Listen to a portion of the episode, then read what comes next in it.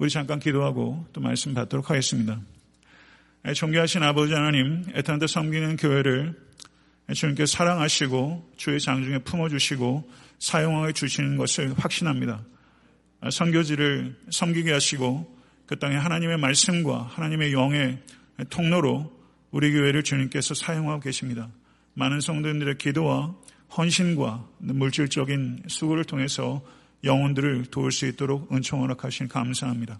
이 모든 일들을 하나님께서 행하시는 것을 믿고 겸손하고 그리고 깨끗한 통로로 쓰임받을 수 있도록 인도하여 주시옵소서. 그러나 안타까운 것은 정작 우리의 삶의 자리에서 불신자 전도가 너무나 미진한 것에 대해서 하나님 앞에 회개하며 이를 위하여 우리 각자가 복음의 증인으로 쓰임받을 수 있기를 원하나이다. 오늘 예배를 통해서 그와 같은 결단과 다짐이 있을 수 있도록 도와주시고 모쪼록 우리의 선교적인 역량이 사랑하는 조국 대한민국과 그리고 북녘 땅의 복음 전도를 위해서도 저희가 쓰임 받을 수 있도록 아버지는 우리를 지켜주시고 사용하여 주시옵소서.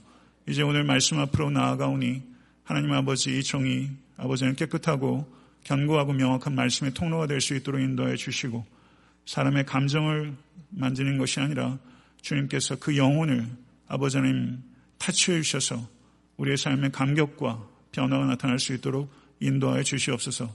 예수 그리스도 이름으로 간절히 기도드렸사옵나이다. 아멘. 어, 하나님의 최초의 창조 기간은 6일이었습니다. 그리고 하나님의 두 번째 창조이자 마지막 창조인 새 창조의 기간은 우리 주 예수 그리스도께서 이 땅에 초림하실 때 시작해서 우리 주 예수 그리스도께서 이 땅에 재림하실 때 완성될 때까지의 기간, 그 기간이 새 창조의 기간입니다. 여러분과 저는 예수님을 우리의 삶의 구주요 주님으로 영접하고 섬기고 있는 그리스도인입니다. 우리 그리스도인들은 새 창조의 결과로 구원을 얻었으며 새 창조의 도구로 부르심을 받은 존재라는 것을 한순간도 잊지 않으실 수 있게 되기를 간절히 바랍니다. 어, 에베소서는 매우 섬세하고 그리고 명확하게 복음을 증명하는 바울 서신의 백미라고 할 수 있는 아름답고 강력한 서신서입니다. 이 에베소서는 새 창조에 대해서 네 가지 위대하고 중요한 주제를 설명하고 있습니다. 먼저 에베소서 1장 3절에서 2장 10절까지는 새로운 생명에 대하여 2장 11절부터 3장 21절까지는 새로운 공동체, 곧 교회에 대하여 그리고 4장 1절부터 5장 21절까지는 새로운 기준, 곧 윤리에 대하여 그리고 5장 22절부터 6장 20절까지는 새로운 관계에 대하여 이렇게 네 가지 주제에 대해서 사도 바울은 선포하고 있는 것입니다. 오늘 우리가 읽은 에베소서 2장 1절에서 10절은 첫 번째 주제인 새로운 생명, 곧 구원에 대한 가르침의 요약이요, 결론이요, 절정에 해당되는 부분이라고 할 수 있습니다.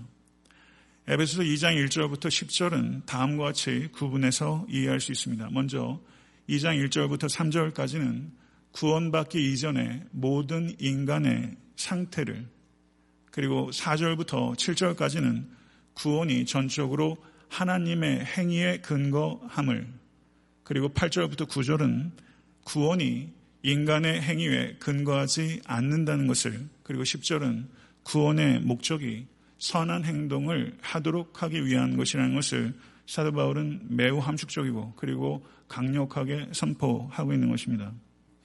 사도 바울은 구원받기 이전에 너희의 상태를 기억하라 라고 촉구합니다. 이것은 마치 하나님께서 모세를 통해서 신명기 24장 18절에 너는 애굽에서 종이 되었던 것과 내 하나님 여호와께서 너를 거기서 속량하신 것을 기억하라 라는 말씀과 매우 흡사한 울림을 가지고 있습니다. 이스라엘 백성이 애굽에 종살이 했던 것을 기억하고 그리고 새 이스라엘인 그리스도인들이 이전에 구원받지 못했던 상태를 기억해야 되는 이유는 이전의 상태를 기억하지 못할 때 우리는 감사를 잃어버리게 될 것이고 은혜 안에서 살아간다는 것이 불가능하기 때문입니다. 2장 1절을 보게 되면 사도 바울은 너희의 허물과 죄로 죽었던 너희를 살리셨도다 라고 선언하고 있습니다. 성도 여러분, 인간은 육적으로 태어날 때 영적으로 죽어서 태어나는 것입니다. 이것이 진리입니다.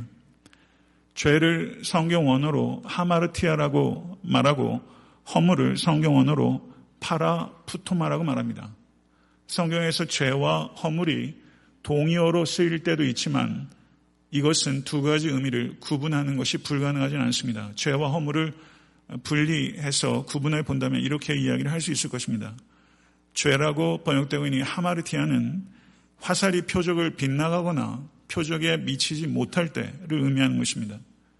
인간이 되어져야 할 모습 그리고 될 수 있는 모습 여러분과 제가 되어져야 하는 당위적인 모습과 여러분과 제가 될 수 있는 가능한 모습에서 벗어나는 것 그것을 성경은 죄라고 이야기하는 것입니다. 허물은 미끄러졌다는 뜻이 있는 것입니다. 그렇기 때문에 죄는 다분히 의식적인 측면이 있다면 허물은 실수적인 측면이 있다고 말할 수 있는 것입니다. 죄가 능동적인 의미가 강하다면 허물은 수동적인 의미가 강한 것입니다. 그래서 죄는 우리를 반역자로 만들고 허물은 우리를 실패자로 만드는 것이다. 이렇게 이해하면 틀림없을 것입니다. 그리고 죄와 허물의 결과는 죽음입니다. 여기에서 죽음이란 영적인 죽음을 의미하는 것입니다. 성도 여러분, 우리는 죽음에 대해서 깊이 생각해야 될 필요가 있습니다. 죽음에 대해서 생각해야 될 필요가 있는 이유는 그래야 삶을 바르게 살 수 있기 때문입니다. 죽음에는 세 가지가 있습니다. 첫째는 육체적인 죽음이요. 두 번째는 영적인 죽음이요. 세 번째는 영원한 죽음입니다. 여러분과 저 그리스도인들은 육체적 죽음에 대해서는 결코 두려워할 필요가 없습니다. 왜냐하면 죽음이 끝이 아니기 때문이며 그리스도인들은 죽음을 통해서 영원한 생명을 시작하기 때문입니다. 믿으십니까? 그러므로 그리스도인인 우리들이 두려워될 것은 육적인 죽음이 아니라 영적인 죽음입니다. 왜냐하면 영적인 죽음의 결과는 영원한 죽음이 될 것이기 때문입니다. 그런데 성도 여러분, 우리가 기억해야 될 것이 있습니다.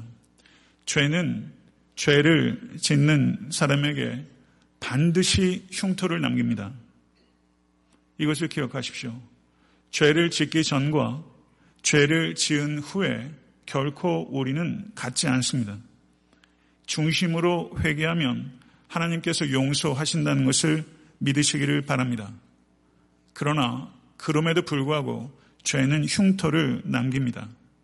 정말로 은혜로 구원받은 성도는 절대 죄를 가볍게 여기지 않습니다. 만약에 죄를 가볍게 여기고 있는 사람이 있다면 그것은 아직 그 사람이 구원받지 못했던 증거일 수 있다는 것을 우리는 경계해야 되는 것입니다. 초대교회 교부 오리겐이라는 사람은 이런 말을 했습니다. The scars remain.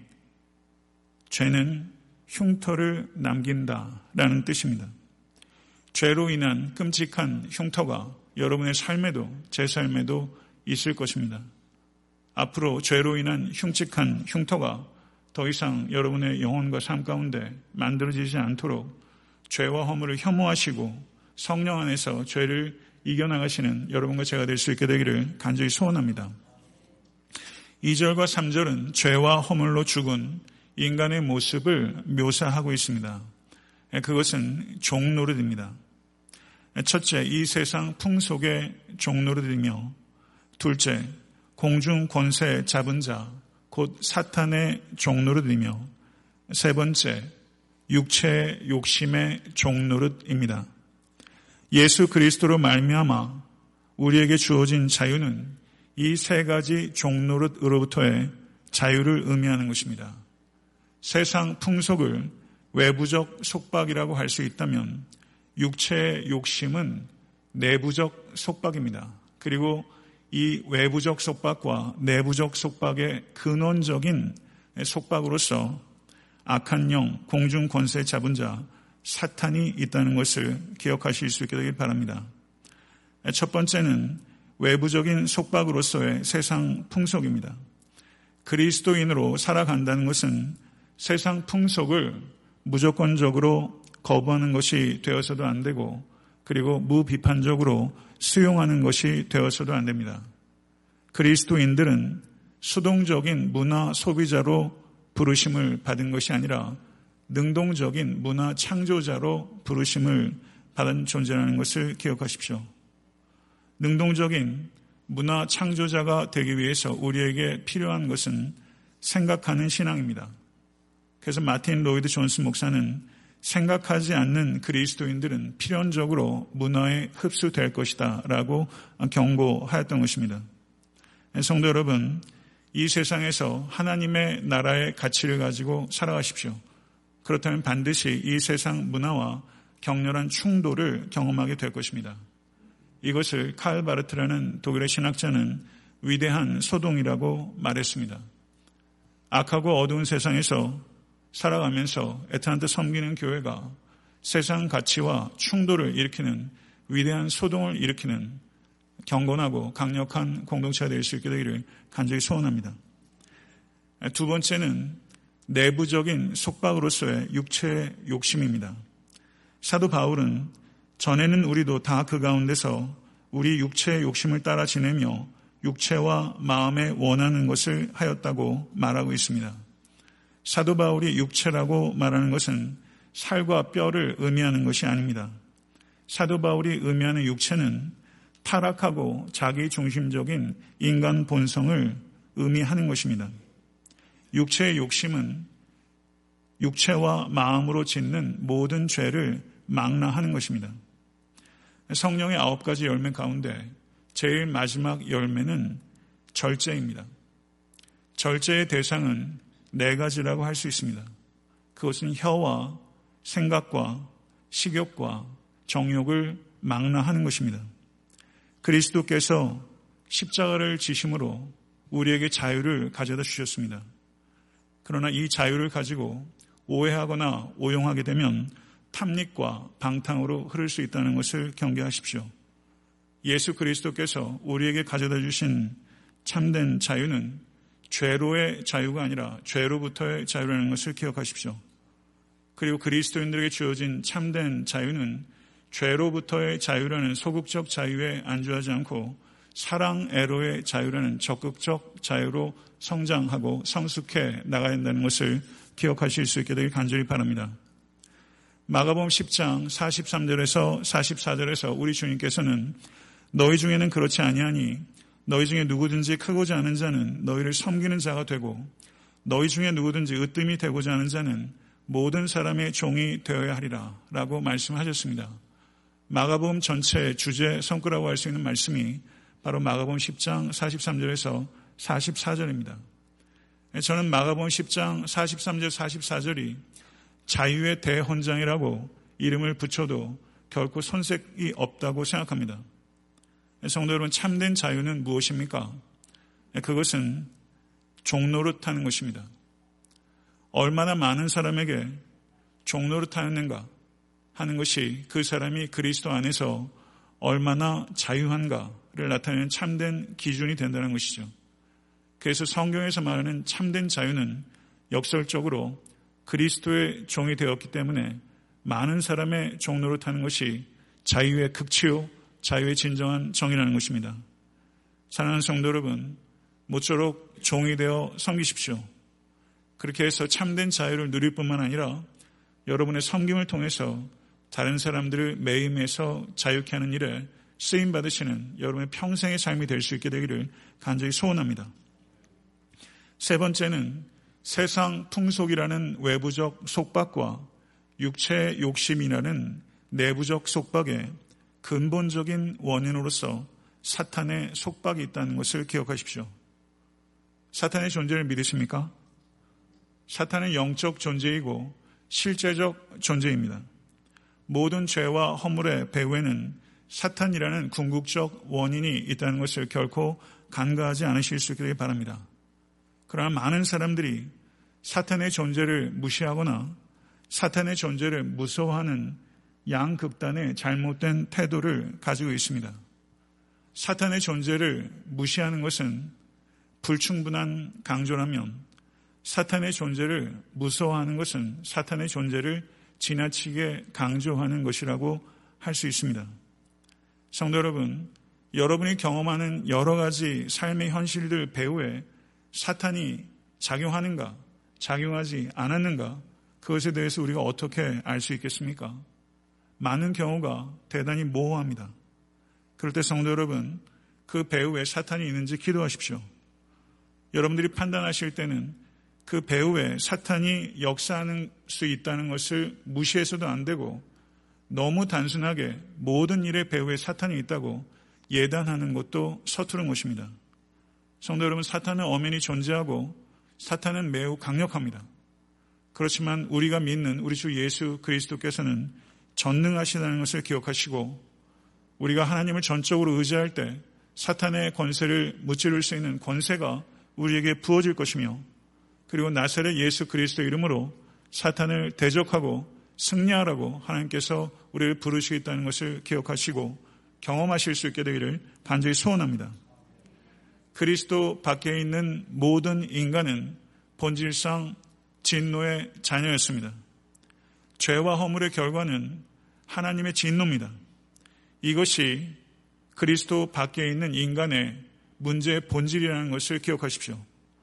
그렇다면 구원은 무엇입니까? 그것은 하나님의 진노로부터의 해방인 것입니다.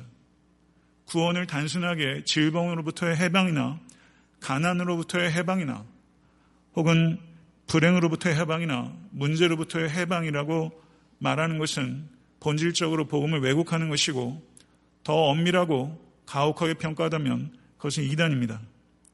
본질적으로 구원은 하나님의 진노로부터의 해방이라는 것을 기억하시고 그것을 선포하실 수 있게 되길 간절히 바랍니다. 우리는 하나님의 진노에 대해서 지나치게 침묵해 온 것에 대해서 회개해야 합니다. 하나님의 진노에 대해서 그 무서움에 대해서 전율이 회복될 때 우린 예수 그리스도의 십자가의 사랑이 얼마만큼 전율을 가져다 주는 놀라운 것인지를 깨닫게 될 것입니다. 성도 여러분, 하나님의 진노에 대해서 이야기 않고서는 복음에 대해서 이야기를 할 수가 없는 것이고 하나님의 진노가 생략된 것이 있다면 그것은 철저하게 기독교적 메시지가 아닌 것입니다. 여러분과 저는 복음을 인간 중심적으로 말하려고 하는 유혹과 대적해야 하고 하나님 중심적으로 복음을 증거해야 할 것입니다. 그래서 저희가 오는 목요일부터 VBS를 하지만 우리 자녀들이 어리지만 우리 자녀들에게 필요한 것은 복음입니다. 하나님의 진노가 무엇이고 하나님의 사랑이 무엇인지 아이들이 잘 이해할 수 있도록 전도사님과 교사들이 사랑으로 기도하는 가운데 복음이 제시될 수 있게 간절히 바라고 우리 자녀들이 그 복음으로 영혼의 구원을 얻을 뿐만 아니라 삶에서도 경건하게 살아갈 수 있는 우리 자녀들이 될 수 있게 되기를 간절히 바랍니다. 4절의 말씀을 보십시오. 4절을 보게 되면 개혁 개정 번역에서는 그러나 라는 말이 생략되어 있고 극률이 풍성하신 하나님이 라고 시작되고 있습니다. 괜찮습니다. 그러나 성경 원어에는 저기에 접속사 대라는 접속사가 들어 있습니다. 그래서 그 대를 넣어서 번역을 하게 되면 그러나 극률이 풍성하신 하나님이 우리를 사랑하신 그 큰 사랑을 인하여 라고 번역이 되는 것이죠.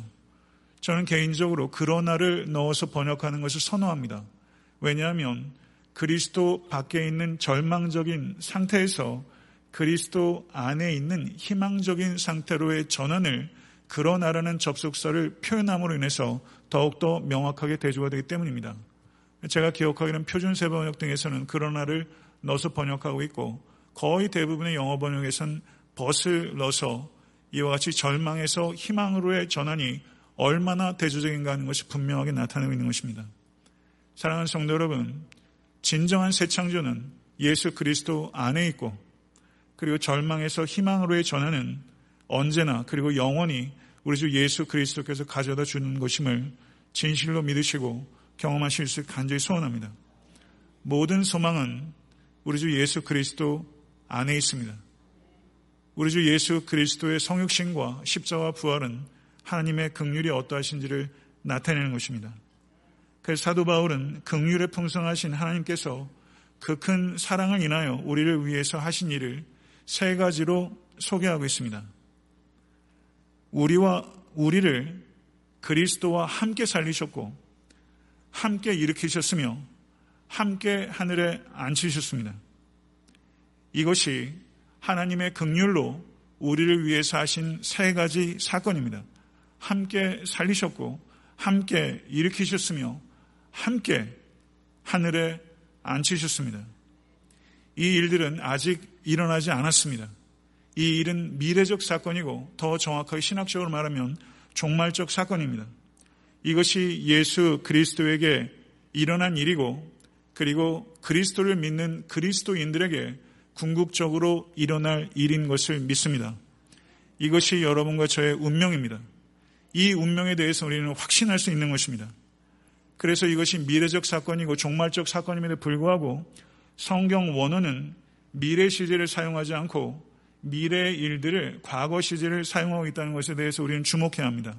왜냐하면 아직 일어나지 않은 일이지만 과거 시제를 사용함으로 인해서 우리는 그리스도와 함께 살리셨고 함께 일으키셨으며 함께 하늘에 이미 앉힌 것이 확정된 것이다.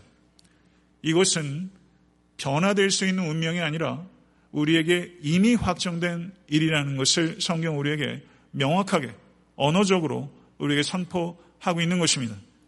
이것을 여러분 영혼을 향해서 선포하십시오. 그리고 이 말씀을 여러분의 삶의 매 시간, 매 사건 속에 대입하시고 승리하시는 여러분과 제가 될 수 간절히 바랍니다. 믿음으로 산다는 것 무엇입니까? 여러 가지로 정의할 수 있을 것입니다. 그러나 오늘 말씀에 근거하여 성경적으로 저는 정의한다면 미래에 일어날 일들 함께 살리심 받고 함께 일으킴을 받고 함께 하늘에 앉게 될 일들 이 미래에 일어날 일들에 대한 확신으로 불확실한 현재를 이겨내는 능력 그것이 믿음입니다. 아멘. 믿으십니까? 사랑하는 성도 여러분, 기억하십시오. 신앙이 무엇입니까? 기억하는 것입니다. 신앙 교육이 무엇입니까? 기억하게 하는 것입니다. 우리는 지적으로 경고해줘야 될 필요가 있습니다. 우리는 성경을, 성경의 하나님을 알아야 되고, 아는 만큼 기도할 수 있고, 아는 만큼 믿을 수 있고, 아는 만큼 승리할 수 있는 것입니다. 사랑하는 성도 여러분, 7절에 사도 바울은 이렇게 선언합니다. 다 같이 읽어보겠습니다. 이는 그리스도 예수 안에서 우리에게 자비하심으로써 그 은혜의 지극히 풍성함을 여러 세대에 나타내려 하심이라. 아멘. 하나님께서 그 은혜가 지극히 풍성하심을 믿으십니까? 하나님의 은혜의 지극히 풍성함이 나타내는 공동체가 두 개가 있습니다. 무엇일까요? 가정과 교회입니다. 하나님의 은혜의 지극히 풍성함이 무엇이든지 나타나도록 하나님께서 친히 만드신 단 두 개의 공동체, 가정과 교회입니다. 그렇기 때문에 가정과 교회를 사탄이 무너뜨리라고 얼마나 혈안이 되어 있는지 몰라요. 우리의 싸움터는 가정을 지키는 것과 교회를 지키는 것이 되어야 합니다.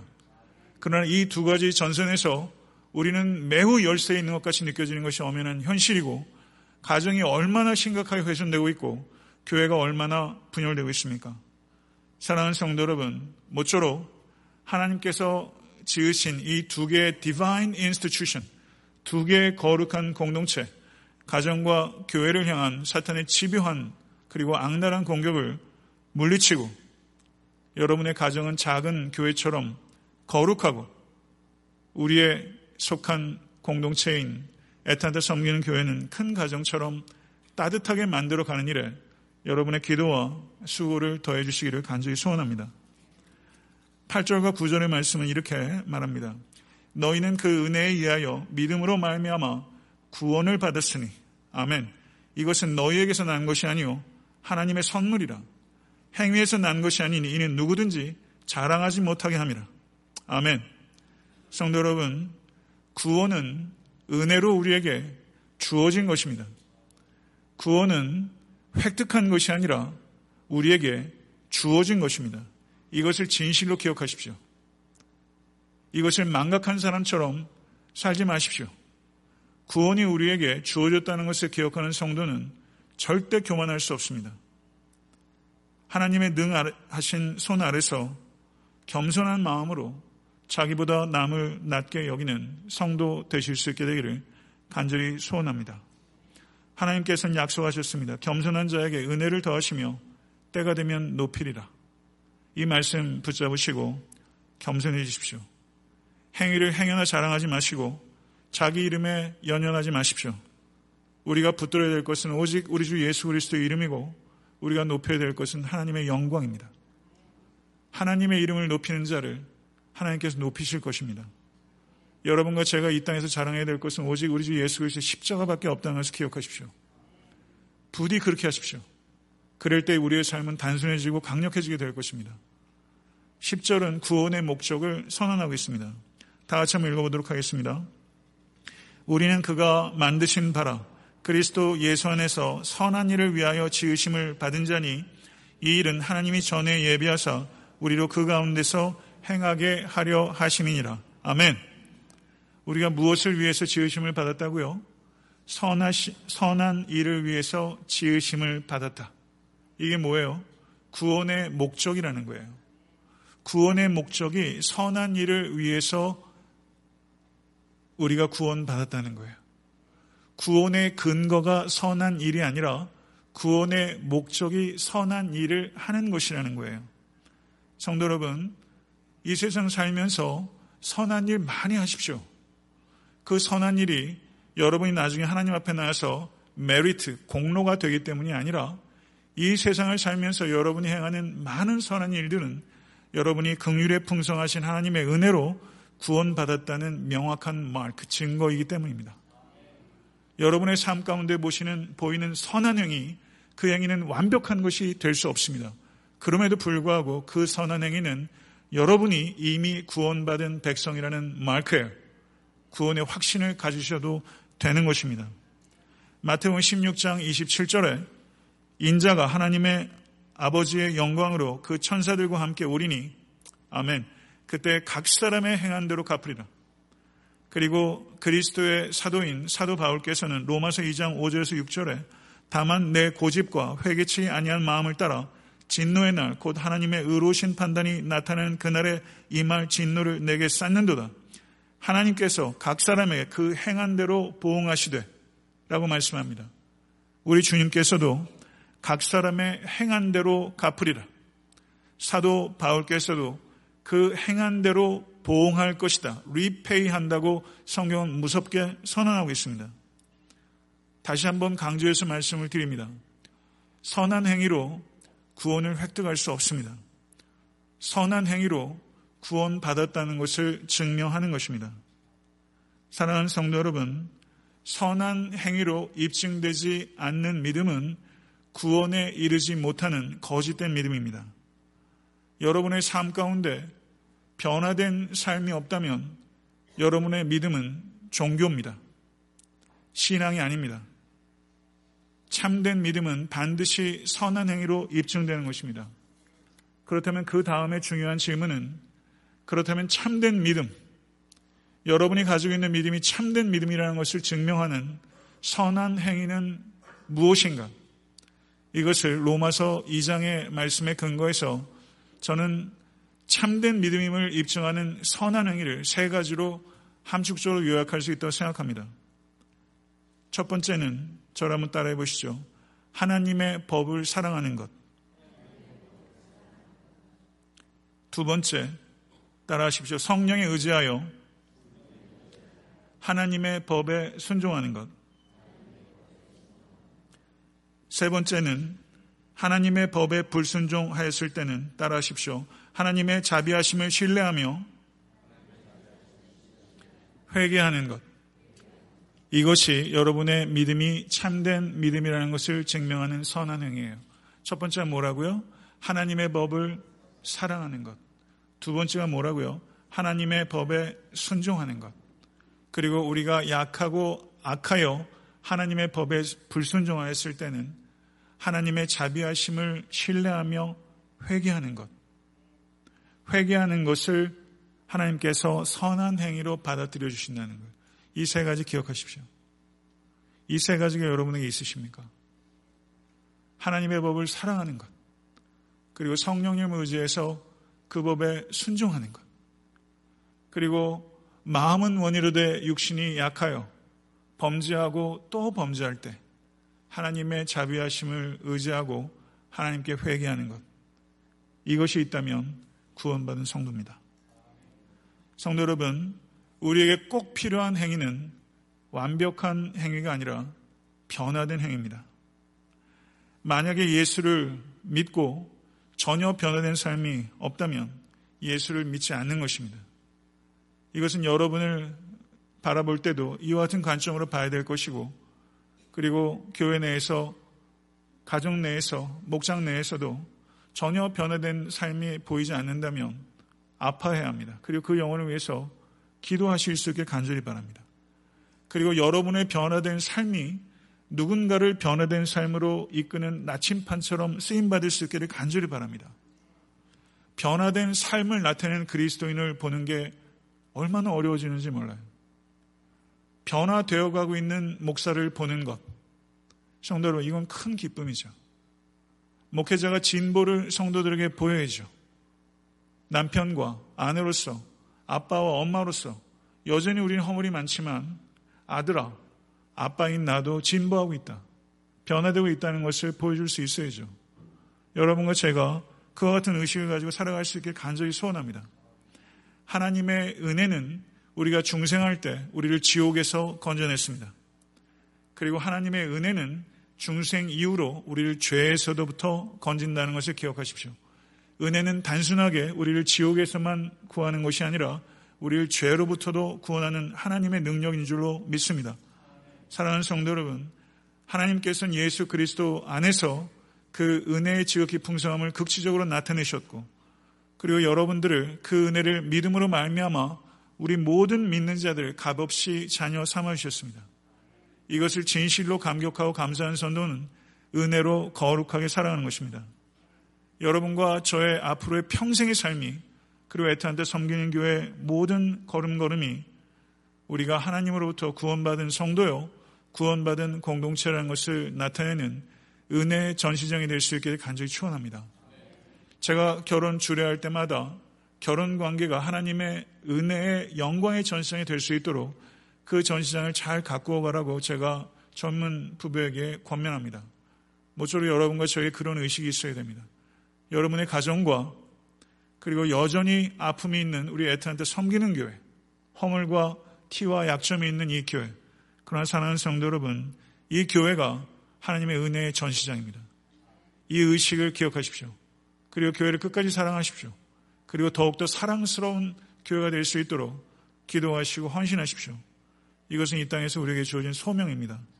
이 일들을 위해서 아름답게 그리고 견고하게 살아가시는 모든 권속 되실 수 있게 되기를 우리 주 예수 그리스도 이름을 간절히 축원합니다.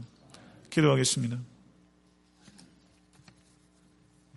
영광스러운 복음을 알게 하시고 그 복음을 듣게 하시고 복음에 반응하게 하시고 그 복음 때문에 웃고 울게 하시며 복음을 자랑하며 살아갈 수 있도록 우리를 불러주시니 감사합니다. 이 영광스러운 복음으로 인해서 우린 절망에서 그러나 극률에 풍성하신 하나님을 말미암아 희망으로 옮겨졌나이다. 이 사실을 기억하고 지금 낙담하고 곤고한 영혼들이 있다면 말씀 붙잡고 성령의 의지에서 일어나게 하소서.